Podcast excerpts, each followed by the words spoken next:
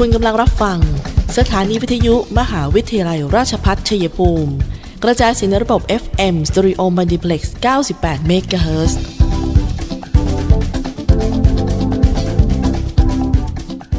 ที่นี่ สถานีวิทยุกระจายเสียงเพื่อการศึกษา มหาวิทยาลัยราชพัฒชัยภูมิส่งกระจายเสียงในระบบ FM Stereo Multiplex ความถี่ 98 MHz จากนี้ไป อเชิญท่านติดตามรับฟังรายการ คุยกันบ่ายสองโมง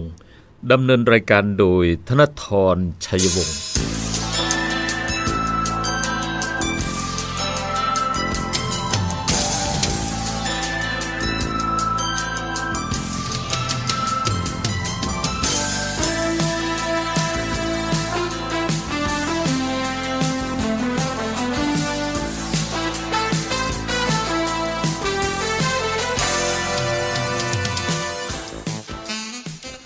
วัสดีค่ะทุกผู้ฟังคะต้อนรับเข้าสู่ช่วงเวลาของรายการคุยกันบ่าย2โมงนะคะ บ่ายวันนี้ทุกผู้ฟังคะดิฉันตุ๊กธนทรทำหน้าที่ดำเนินรายการ FM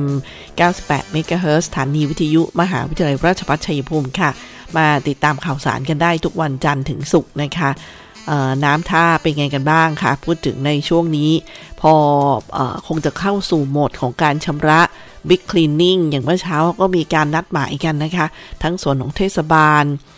จังหวัดนะคะว่าใครมีอุปกรณ์อะไรก็เอามามาช่วยกันทำความสะอาดกันนะคะเพราะว่ามันเป็นครั้งใหญ่จริง ๆ ที่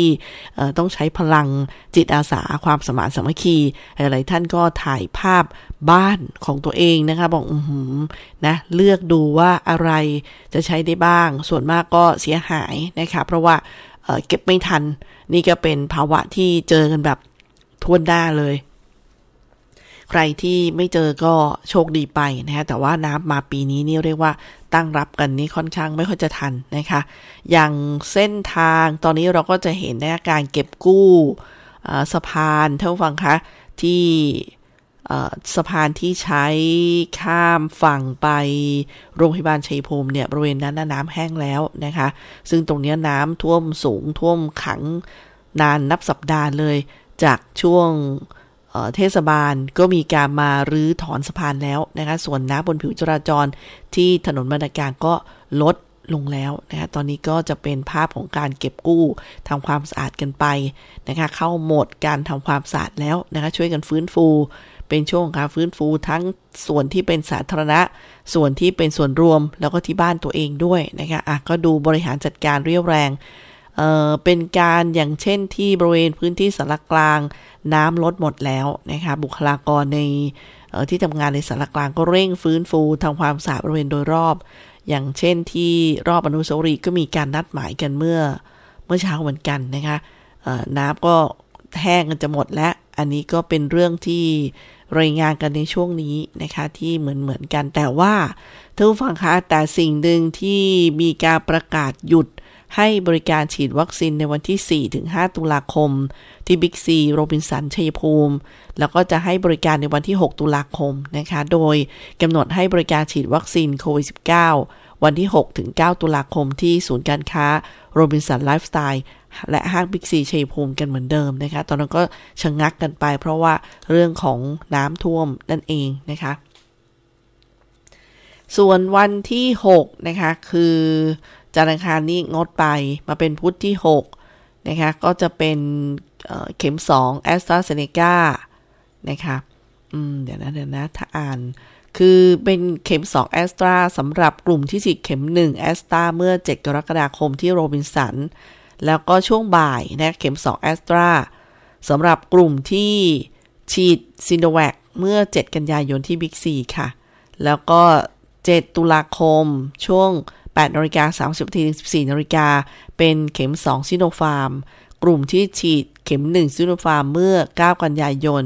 คือกลุ่มสภาอุตสาหกรรมที่บิ๊กซีนะคะ พอช่วงบ่าย 14นาฬิกาถึง 15นาฬิกา30นาทีเป็นเข็ม 2 ของซิโนฟาร์ม ในกลุ่มที่ฉีดเข็ม 1เมื่อ 9 กันยายน สภาอุตสาหกรรมเหมือนกันนะคะที่โรบินสัน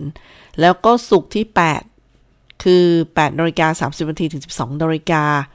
เข็ม 2 แอสตราสำหรับกลุ่มที่ฉีดเข็ม 1 แอสตราเมื่อ 8 กรกฎาคมที่โรบินสัน เที่ยงถึงบ่าย 3 โมงนะเข็ม 2 แอสตราสำหรับกลุ่มที่ฉีดเข็ม 1ซิโนแวคเมื่อ 8 กันยายนที่บิ๊กซี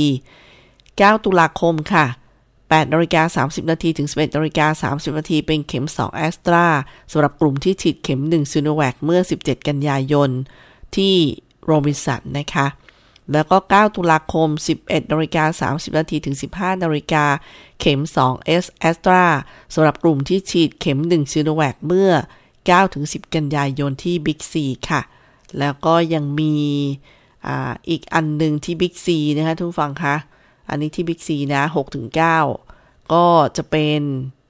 6 ตุลาคมเนี่ยนะคะ 8นาฬิกา30นาทีถึง 11นาฬิกาเป็นเข็ม 2 แอสตราสำหรับกลุ่มที่ฉีดเข็ม 1ซิโนแวคเมื่อ 6 กันยายนที่บิ๊กซี11ถึง15นาฬิกาเข็ม 2 แอสตราสำหรับกลุ่มที่ฉีดเข็ม 1ซิโนแวคเมื่อ 13 กันยายนที่บิ๊กซี7ตุลาคมค่ะ8นาฬิกา30นาทีถึง 11นาฬิกาเข็ม 2 แอสตราสำหรับกลุ่มที่ฉีดเข็ม 1ซิโนแวคเมื่อ 14 กันยายนที่บิ๊กซี11นาฬิกาถึง 15นาฬิกาเข็ม 2 แอสตรา กลุ่มที่ฉีดเข็มหนึ่งซิโนแวคเมื่อ 15 กันยายนที่บิ๊กซีต้องดูสถานที่ด้วยนะคะ ส่วนศุกร์ที่ 8 นะคะ 8 ตุลาคม8นาฬิกา30 นาทีถึง 10นาฬิกาเข็ม 2 แอสตราสำหรับกลุ่มที่ฉีดเข็ม 1 เมื่อ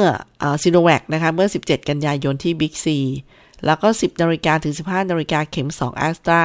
สำหรับกลุ่มที่ฉีดเข็ม 1ซิโนแวคเมื่อ 9 ถึง 10 กันยายนที่บิ๊กซี9ตุลาคมค่ะ 8นาฬิกา30นาทีถึง 13นาฬิกา30นาทีเข็ม 2 แอสตราสำหรับกลุ่มที่ฉีดเข็ม 1ซิโนแวคเมื่อ 16 กันยายนที่บิ๊กซี 13นาฬิกา30นาทีถึง 15นาฬิกาเข็ม 2 แอสตราสำหรับกลุ่มที่ฉีดเข็ม 1ซิโนแวคเมื่อ 17 กันยายนที่บิ๊กซีนะคะ ฉะนั้นก็ดูให้ดีค่ะ จะได้ไม่ยุ่งนะคะทุกฝั่งค่ะ ก็มีทั้งที่โรบินสันแล้วก็ที่บิ๊กซีดูว่าตัวเองฉีดที่ไหนนะคะ ก็อันนี้เลื่อนจาก 4-5 ตุลาคมที่หยุดไป 2 วันนะคะ ก็มาเป็น 6 7 8 9 นี้สอบถามได้ที่สายด่วน 044 104 260 นะคะเอ๊ะฉันจำสับสนไหมคะเนี่ย เดี๋ยวถ้ายังไง เดี๋ยวขอมาทบทวนในช่วงหน้านะคะท่านฟังกับหมายเลขสายด่วนไม่ได้พูดบ่อยๆ ก็ลืมไปเลย เดี๋ยวสักครู่เดียวค่ะ เดี๋ยวช่วงนี้เราพักกันสักครู่นะคะ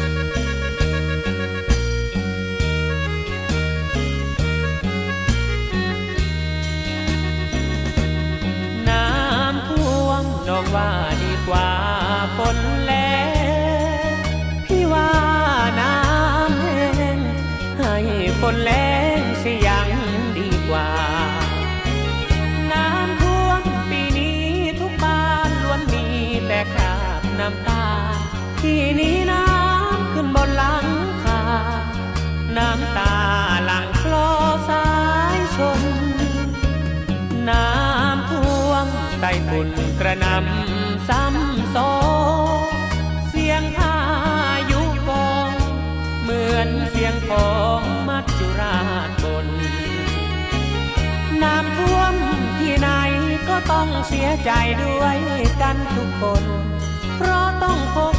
กับความยากจน เหมือนคนหมดเนื้อสิ้นตัว ก็ถูกน้ำท่วมเหมือนกัน ที่ประจวบคีรีขัน เหมือนกันไปทุกครอบครัวพื้นนาก็ลงไรแตงก็จมเสียหายไปทั่ว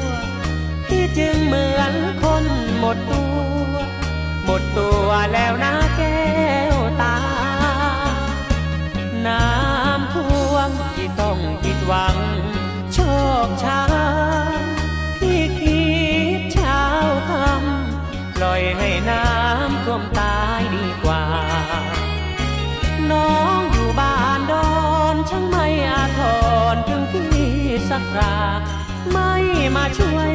ซับน้ำตา ไม่มามองพี่บ้าง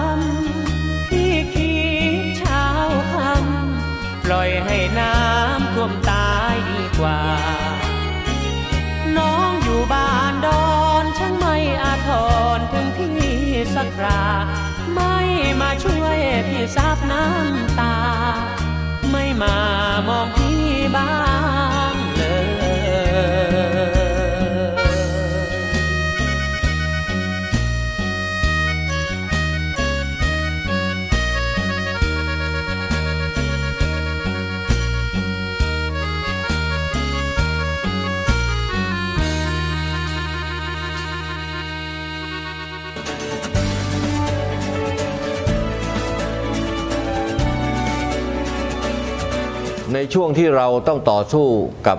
วิกฤตโควิด -19 นี้ ผมขอฝากไปถึงพี่น้องประชาชนคนไทยทุกคน เมื่อวัคซีนมาถึงท่านแล้ว ร่วมมือกันไปฉีดวัคซีนกันนะครับ เพื่อตัวท่าน ครอบครัวท่าน คนที่ท่านรัก เพื่อสังคมและประเทศไทยของเรา และทุกคนจะได้กลับมามีชีวิตปกติโดยเร็ว ประเทศกลับมาเข้มแข็ง และเดินหน้าต่อไปนะครับ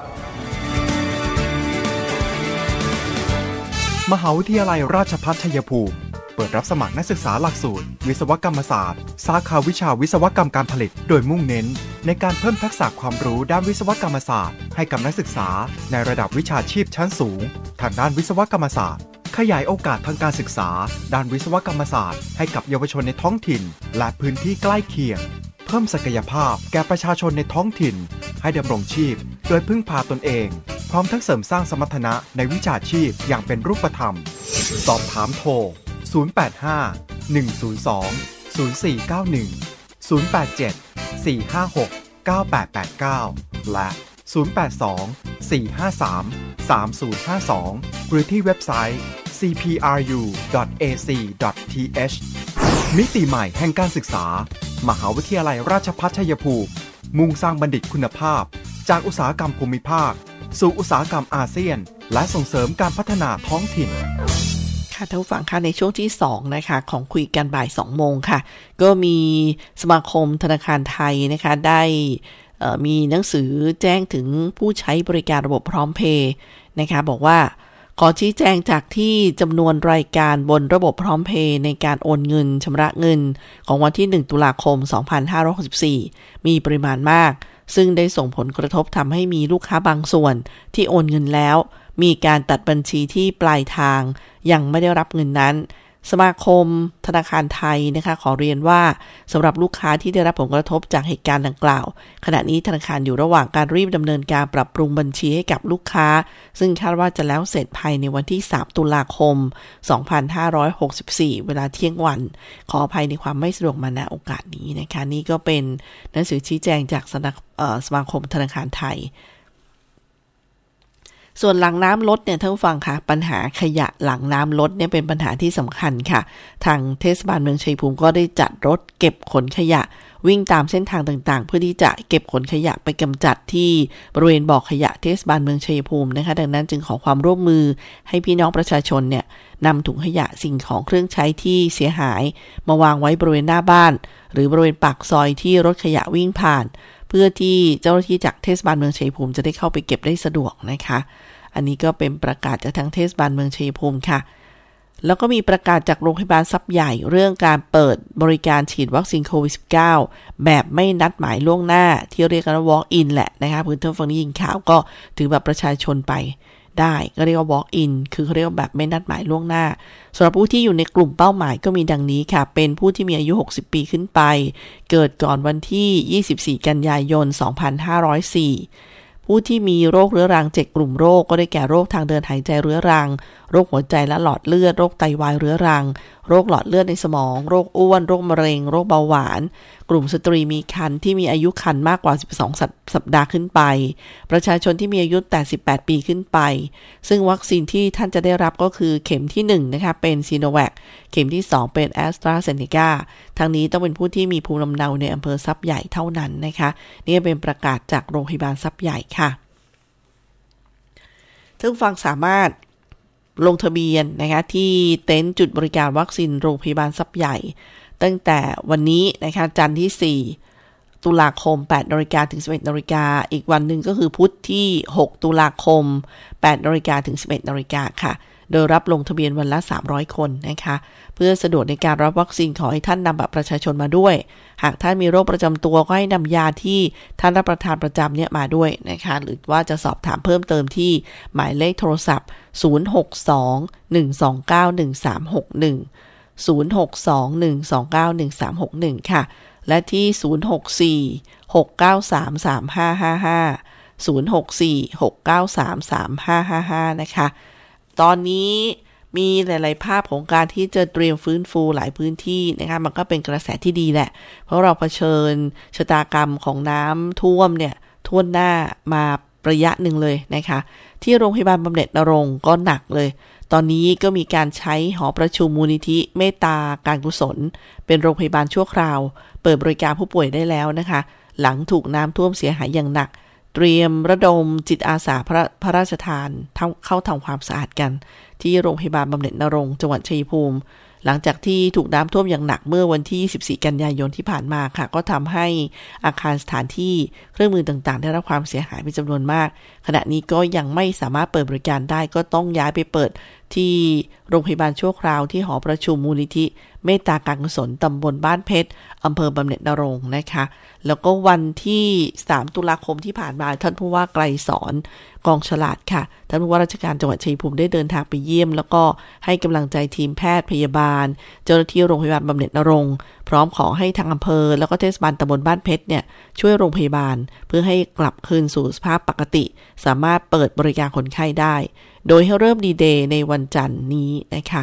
ระดมกำลังจิตอาสาพระราชทานจากทุกตำบลในอำเภอบำเหน็จนรงค่ะ เพื่อมาช่วยทำความสะอาด ก่อนที่หน่วยงานต่างๆ จะเข้ามาฟื้นฟูตามลำดับต่อไป ซึ่ง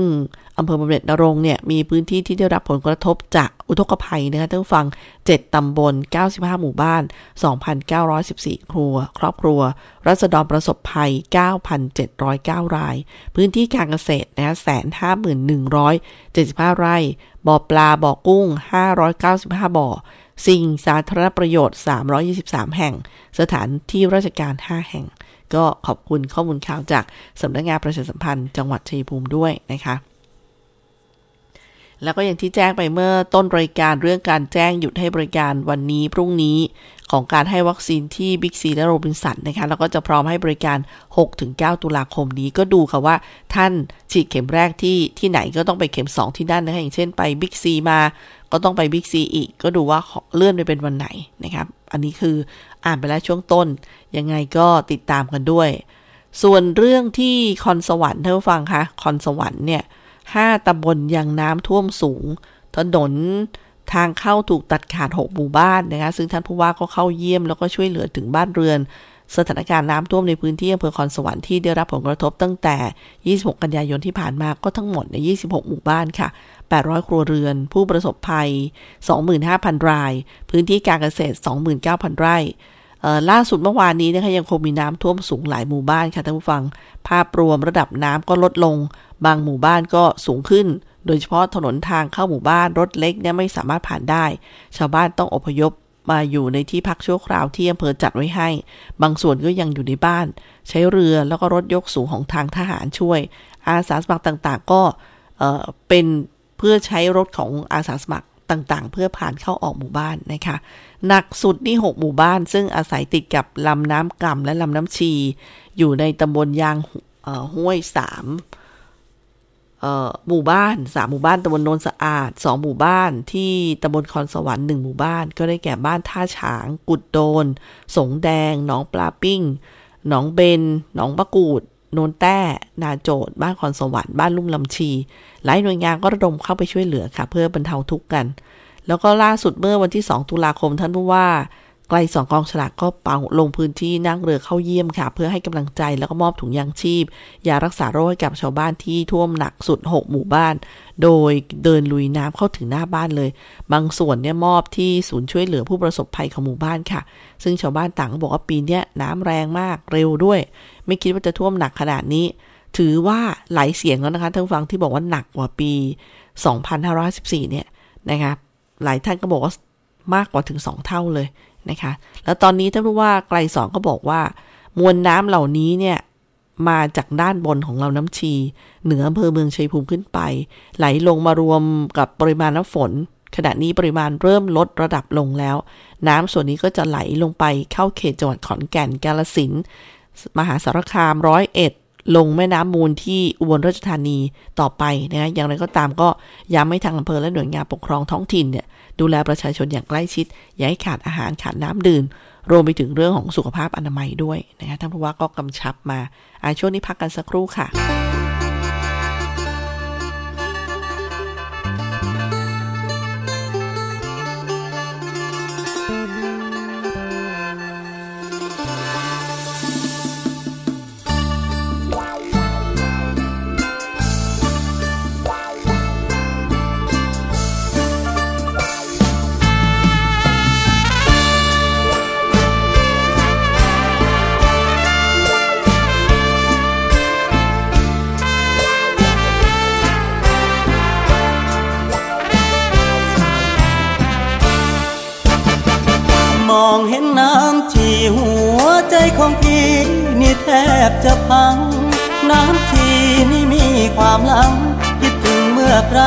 สองเราเคยชื่น เมื่อก่อนมีสุข เดี๋ยวนี้พี่ทุกแทบล้มทั้งยืน เจ็บปวดดวงใจสุดฝืนหวังยืนเจ้าเปลี่ยนแปลไป ขอฝากเสียงเพลง กล่อมบรรเลงไปหาจันแรม ว่าคนที่เคยหอมแก้ม ยังรักกันแรงไม่มีเปลี่ยนใจ ราะคนปากมา จึงทำให้จากน้องแรมไปไกล คนเหมือนกันยามกันทำไม ผู้ดีหรือใครก็ตายเหมือนกันเปลี่ยนแสนเปลี่ยนที่นี้ไม่ว่าอะไร ส่วนลูกที่อยู่ในใจจ้ากลับทำร้ายมันได้แจ่มจันถ้าลงน้ำที่ โอ้น้องพี่ทำได้ไงกันทำไมเธอไม่ฆ่าฉัน ลูกอยู่ในคันจะรู้เรื่องหรือ แม่สาวจันแรมคงสุขใจแสนนะเจ้าสามไว้ที่ได้ฆ่าลูกในใสทิ้งลงน้ำไปให้คนเขาลือ ช่างไม่กลัวบาปหากคนเขาสาบคงแช่งกัน สันดานบาปหยาบชานี่หรือฆ่าลูกด้วยมือ ไม่กลัวบาปกัน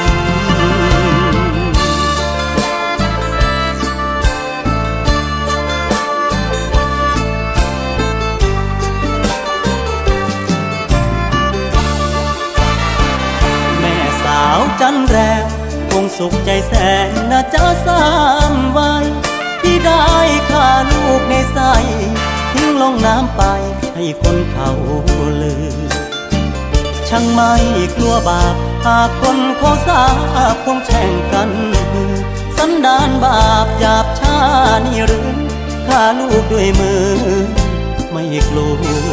บาปกัน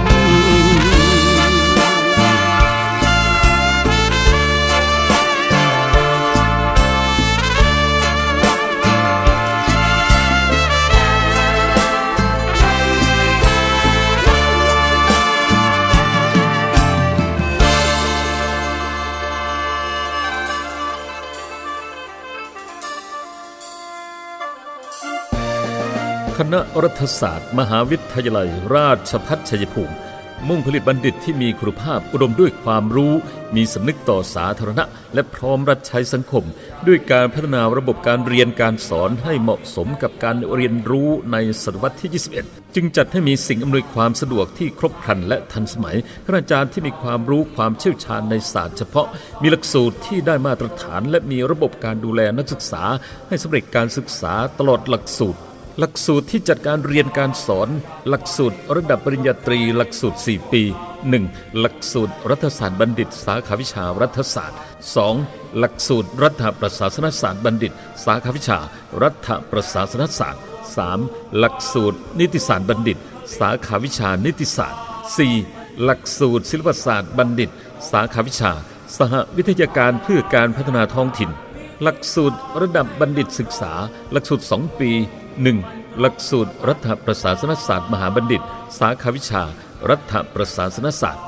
2. หลักสูตรศิลปศาสตร์ มหาบัณฑิต สาขาวิชา ยุทธศาสตร์การพัฒนา สิ่งสนับสนุนการศึกษาที่เหมาะสมกับการเรียนรู้ในศตวรรษที่ 21 1. ห้องเรียนคุณภาพ Smart Classroom ที่ทันสมัย เทียบเท่ามหาวิทยาลัยชั้นนำ 2. ห้องสมุดที่มีทรัพยากรสารสนเทศครบครัน 3. ห้องคอมพิวเตอร์สำหรับการสืบค้นและการศึกษาด้วยตนเอง 4. ระบบการให้คำปรึกษาระหว่างคณาจารย์และนักศึกษา 5. สโมสรนักศึกษาที่บริหารกิจกรรมสร้างสรรค์ และสร้างสัมพันธภาพอันดีระหว่างนักศึกษา เรียนรู้จากผู้เชี่ยวชาญ สั่งสมประสบการณ์ พร้อมทำงานได้จริง เวลาเรียน ภาคปกติ วันจันทร์ถึงวันศุกร์ภาคพิเศษ ภาคกสพช วันเสาร์และวันอาทิตย์ แนวทางการประกอบอาชีพ 1. ข้าราชการสังกัดกระทรวงกรมกองต่างๆ 2. ข้าราชการตุลาการ 3. ข้าราชการสังกัดท้องถิ่น 4. พนักงานรัฐวิสาหกิจ 5. พนักงานเอกชน 6. นักวิจัย นักวิชาการ อาจารย์มหาวิทยาลัย 7. ผู้ประกอบการอิสระ คณะรัฐศาสตร์ มหาวิทยาลัย ราชภัฏชัยภูมิ โทรศัพท์ 044 815 111 ต่อ 1300 หรือที่เว็บไซต์ cpru.ac.th ท่าชพัฒชัยภูมิทุกฟังคะพอรายงานเรื่องของโควิดไปแล้วเนี่ยก็มีความรู้เรื่องสุขภาพมาฝากกัน นี่คือช่วงเวลาของรายการคุยกันบ่าย 2 โมงนะคะกับดิฉันตุ๊กธนทร FM 98 MHz สถานีวิทยุมหาวิทยาลัยราชภัฏชัยภูมิค่ะ ก็มีข้อมูลจากหมอพร้อมนะคะบอกว่า หลังฉีดวัคซีนพบว่าคนที่สูบบุหรี่มีภูมิคุ้มกันต่อเชื้อโควิดน้อยกว่าคนไม่สูบเนี่ยถึง 40%ค่ะ แนะนำว่าควรงดบุหรี่ 1-2 เดือน ในช่วงก่อนแล้วก็ระหว่างฉีดวัคซีน จะช่วยให้ภูมิต้านทานดีขึ้นได้ เลิกบุหรี่อ่าถ้าอยากได้คำปรึกษานะคะแหมมันเป็นเรื่องจำเป็นและต้องป้องกันตัวเองจากโควิด ก็หมายเลข 1600นะคะ1600 ค่ะ มีอีกเรื่องหนึ่งที่มันเป็นเรื่องที่มากับเราด้วยเหมือนกันท่านผู้ฟังคะถ้าเครียด วัยก็ใช่ มีภาวะเสี่ยงก็เป็นกันได้ไม่ยาก แล้วก็ถึงแก่ชีวิตด้วย เลยมีสาระความรู้เรื่อง รู้ทันป้องกันไว้ ไม่ให้หัวใจขาดเลือด เพราะว่าโรคนี้กำลังเป็นภัยเงียบที่ทำให้เราจากคนที่เรารักหรือจากความรับผิดชอบที่มีต่อครอบครัวบางคนนี่บอกว่ายังต้องรับผิดชอบอีกเยอะ ถ้าคุณคิดอย่างนั้นก็ต้องมาดูแลสุขภาพกันหน่อยนะคะ รู้ทันป้องกันไว้ไม่ให้หัวใจขาดเลือดท่านผู้ฟังคะก็เริ่มจากตรงนี้เขาบอกไม่ดื่มเครื่องดื่มแอลกอฮอล์ไม่สูบบุหรี่ รักษาน้ำหนักและสุขภาพ ออกกำลังกายสม่ำเสมอ ตรวจร่างกายประจำปี ผู้ที่เป็นความดันโลหิตสูงเบาหวานไขมันในเลือดควรพบแพทย์สม่ำเสมอค่ะ ที่สำคัญลดภาวะความเครียดทางอารมณ์ นี่แหละที่ต้องเอามาเล่าให้ฟังเพราะว่า ช่วงนี้เชื่อว่าหลาย ๆ ท่านเครียดนะคะคำว่าเครียดคือความเป็นอยู่ก็เปลี่ยนไป ยากลำบากไม่สะดวกวุ่นวายหากินก็ไม่ได้เหมือนเดิม เหมือนอย่างตอนโควิดก็ว่าแย่แล้วนะคะนี่ยังมาอยู่ลำบากกันอีกนี่แหละนะคะมันจะเป็นที่มาของความเครียดฉะนั้นให้รู้เท่าทันต่อความรู้สึกนี้เพื่อดูแลสุขภาพตัวเองด้วยนะคะ มาต่อกันเรื่องของการตั้งศูนย์ช่วยเหลือด้านการประกันภัย จังหวัดชัยภูมิค่ะ ซึ่งถึงทางคอปพท่านผู้ในวยการก็ฝากประชาสัมพันธ์นะคะว่า เรามีศูนย์ช่วยเหลือด้านการประกันภัยจังหวัดชัยภูมิค่ะ เพื่อช่วยเหลือผู้เอาประกันภัยที่ได้รับผลกระทบจากกรณีน้ำท่วม ก็เหมือนท่านซื้อความคุ้มครองเอาไว้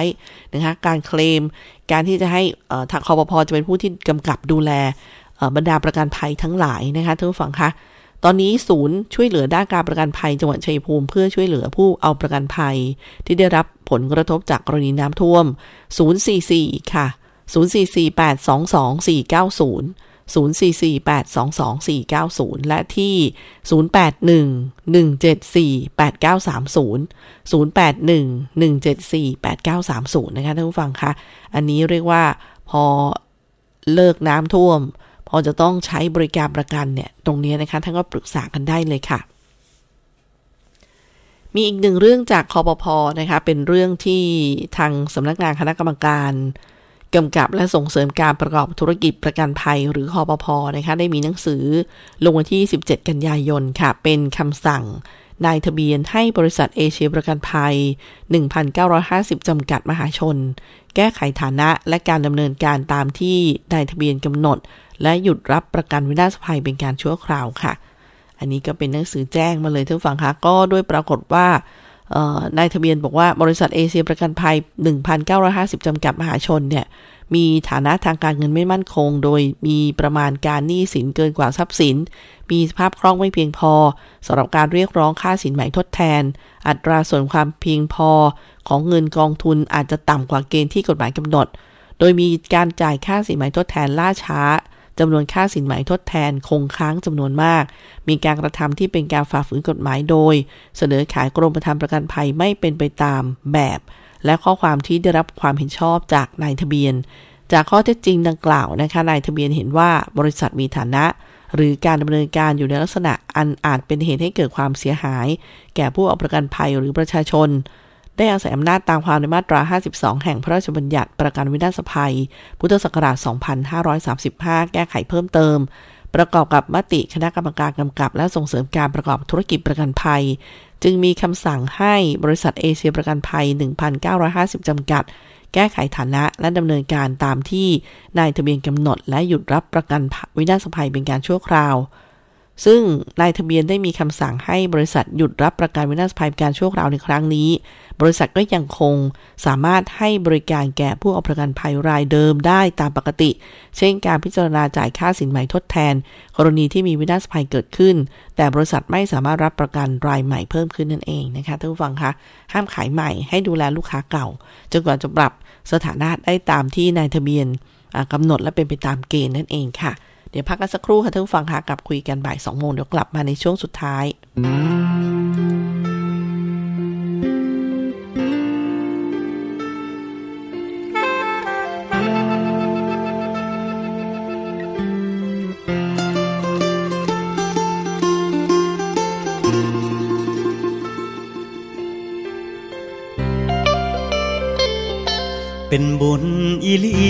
ที่ลูกได้มากราบหลวงปู่เจอเทพเจ้าแห่งสายน้ำเรื่องชื่อ วัดเขาตางออุดมพร การงานขัดเคินการเงินอ่อนไหวหัวใจลาอ่อนรอยยิ้มชุ่มเย็นของปู่ดับร้อน เต็มเปี่ยมด้วยความเมตตา น้องบัวละเว องชัยภูมิอุดมชุ่มช่ำหลวงปู่จือแผ่บารมีธรรม เป็นนักปฏิบัติและพัฒนา ผู้คนมากมาย มุ่งมากราบไหว้ด้วยแรงศรัทธา ได้ของดีได้ฟังธรรมะมาแล้วเย็นตาเย็นใจ น้อมกราบบูชา เรียนรุ่นเศรษฐีดวงดี ขอบารมีให้ลูกมีทุนมาสร้างบุญใหญ่สวมแหวนเศรษฐีชี้ทางรวยขอผู้ช่วยให้รวยสมใจ ชีวิตติดขัดตรงไหนขอให้ผ่านพ้นด้วยดี เป็นบุญอีลียามดวงไม่ดีก็ไม่อดซอหลวงปู่จือผ่านทมุตโต มีจิตเมตตาเปี่ยมบารมี เส้นทางที่เดิน งานเงินที่หวังขอให้ปังจากนี้ วันหน้าเศรษฐีดวงดี จะหวนกลับมากราบหลวงผู้เจอ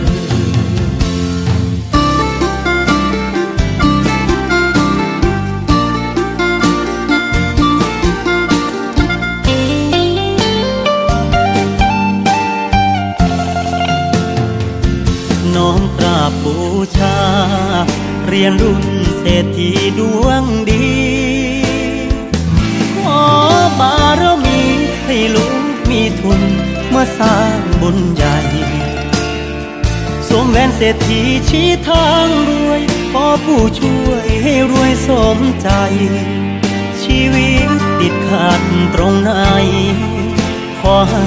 ผ่านพ้นด้วยดี เป็นบุญอีลี ยามดวงไม่ดีก็ไม่อดโซหลวงปู่เจือพันธมุตโต มีจิตเมตตาเปี่ยมบารมี เส้นทางที่เดิน งานเงินที่วังขอให้ปังจากนี้ วันหน้าเศรษฐีดวงดี จะหวนกลับมากราบหลวงปู่เจือ วันหน้าเศรษฐีดวงดี จะหวนกลับมา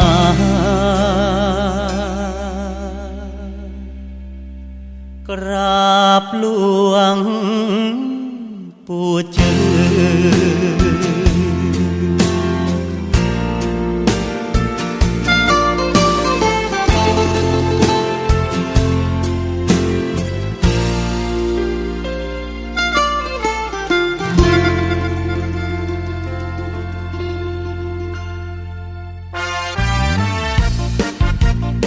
ดรับสมัครแล้ว โรงเรียนสาธิตมหาวิทยาลัยราชพัฒชัยภูมิแผนกประถมศึกษา รับป .1 อายุ 5 ปี 6 เดือนขึ้นไป รับป .2 อายุ 6 ปี 6 เดือนขึ้นไป และจบการศึกษาระดับป .1 แล้ว จัดการเรียนการสอนด้วยระบบการเรียน 3 ภาษา ภาษาอังกฤษ ภาษาไทย ภาษาจีน เรียนภาษาอังกฤษกับครูชาวต่างชาติเจ้าของภาษา ใช้ภาษาอังกฤษเป็นสื่อการสอนทุกรายวิชายกเว้นภาษาไทย และสังคมศึกษา ระบบที่เลี้ยงหนึ่งต่อหนึ่งเรียนกีฬากอล์ฟติดต่อสอบถามได้ที่โรงเรียนสาธิตมหาวิทยาลัยราชพัฒชัยภูมิ แผนกประถมศึกษา โทรศัพท์ 093 561 1465 086 246 4641 และ 081 360 0062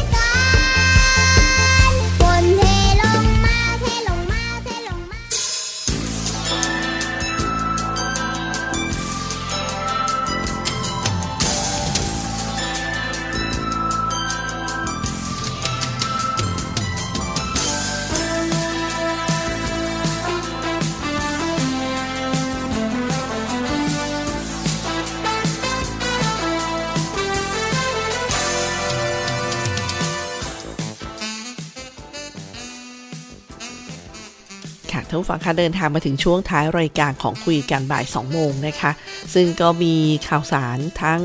ศูนย์ต่อต้านข่าวปลอมจากกระทรวงดิจิทัลมาฝากท่านผู้ฟังกันเช่นเคยค่ะ แต่ก่อนจะไปที่ศูนย์ต่อต้านข่าวปลอมเนี่ยนะคะ เราก็มาเเรื่องนี้กันนิดนึงเชิญชวนที่ทางโครงการ พาณิชย์รวมใจสู้ภัยน้ำท่วม จังหวัดชัยภูมิ 2564 ค่ะ โดยสำนักงานพาณิชย์จังหวัดชัยภูมินะคะที่ได้จัดโครงการนี้ เรียกว่าชื่อโครงการพาณิชย์รวมใจสู้ภัยน้ำท่วม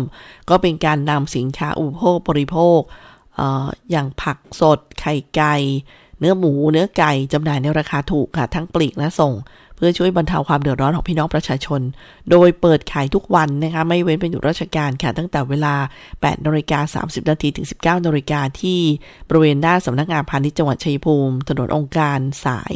2 แล้วก็เปิดไปจนกว่าสถานการณ์จะดีขึ้นค่ะ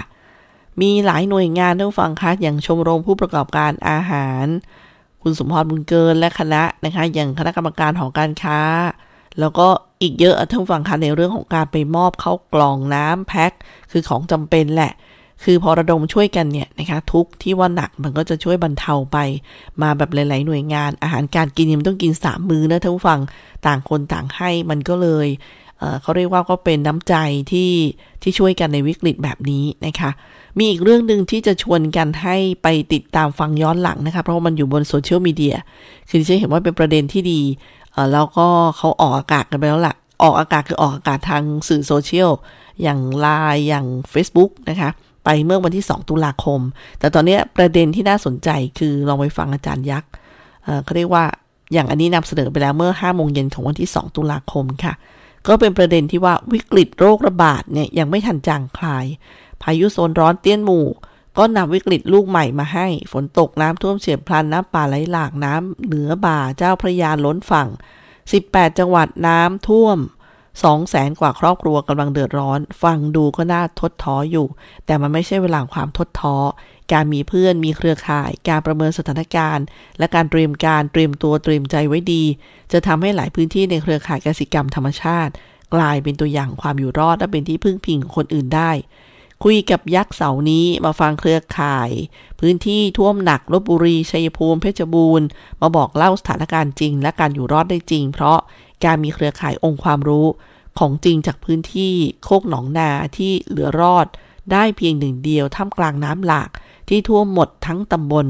ฟังการวิเคราะห์สถานการณ์ที่แม่นยำในวิกฤตซ้อนวิกฤต และทางออกที่เป็นจริงไม่ใช่การเพ้อฝัน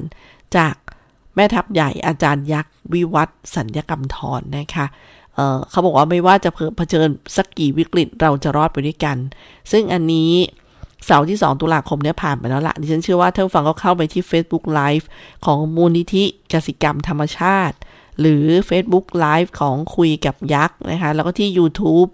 Live มูลนิธิกสิกรรมธรรมชาติไปฟังย้อนหลังกันได้นะนี่เห็นว่ามีประโยชน์มาก ๆ เลย คือฟังกันไว้นะคะ ก็เป็นทางออก โดยเครือข่ายมูลนิธิกสิกรรมธรรมชาติค่ะ อะ มาที่ศูนย์ต่อต้านข่าวปลอมกันหน่อย ประเด็นข่าวปลอมข่าวแรกนะคะท่านผู้ฟังคะขายหมูที่ที่แผงตนเองต้องนำหมูของ CP มาขาย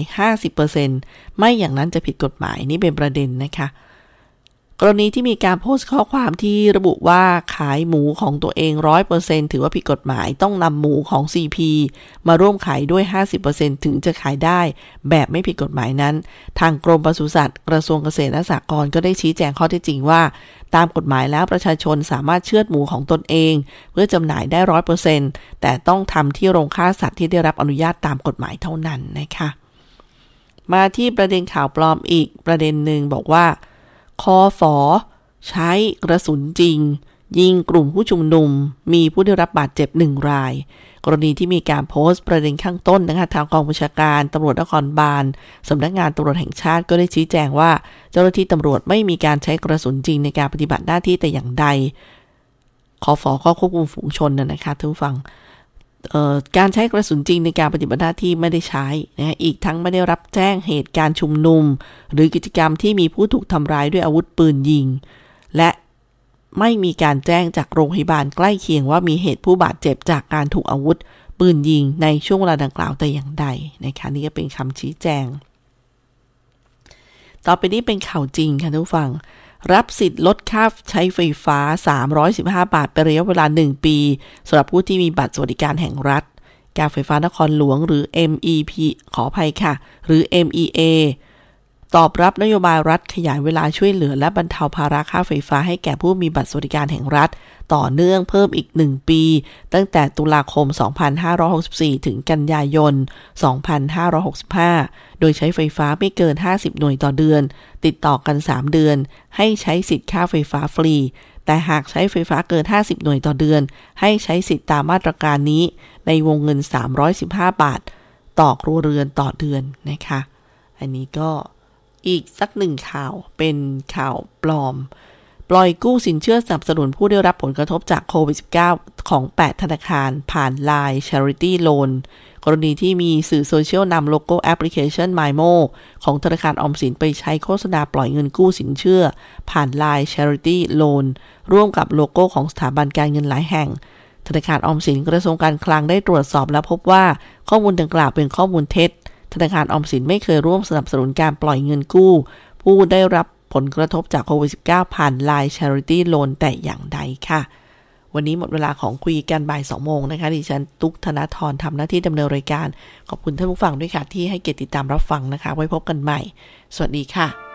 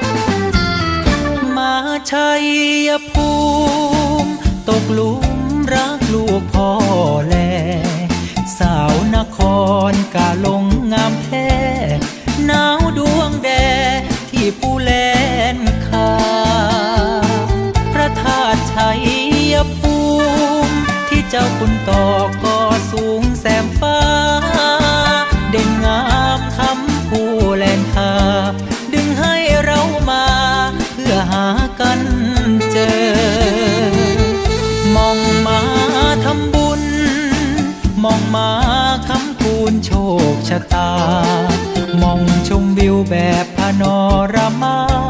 ผู้ใดบ่มา สิเสียดายเด้อกราบพ่อพญาแล ช่วยอยู่บุญแผ่ลูกหลานแน่เด้อ มีผู้สาวนำเที่ยวคือเธอ สายลมคงเพลอสุขลังเออ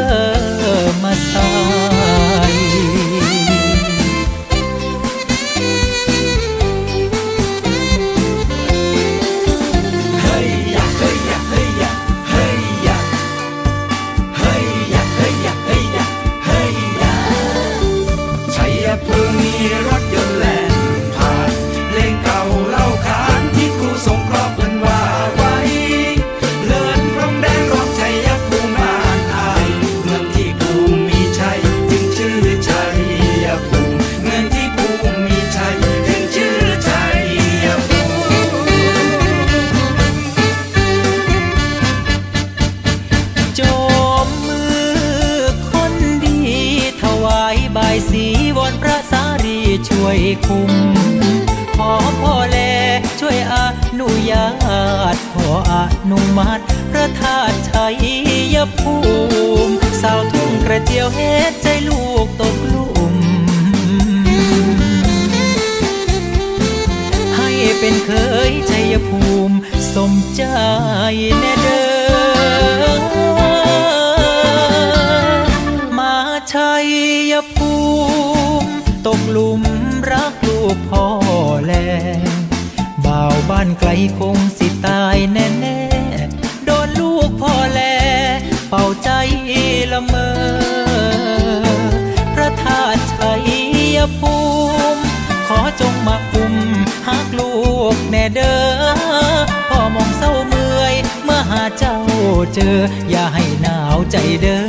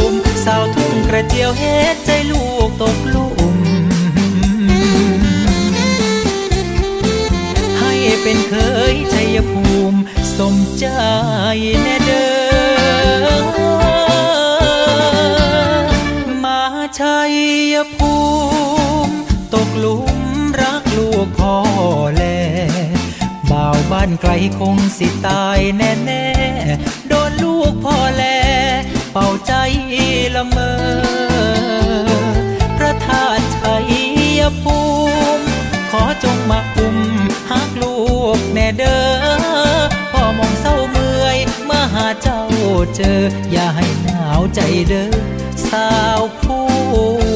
แหลงคาอย่าให้หนาวใจเด้อ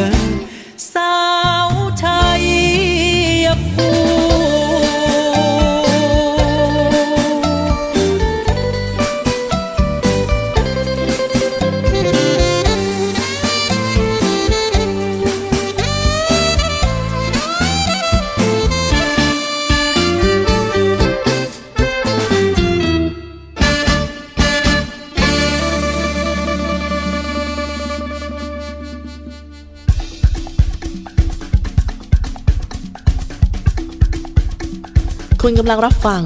สถานีวิทยุมหาวิทยาลัยราชพัฒชัยภูมิ กระจายเสียงในระบบ FM Stereo Multiplex 98 MHz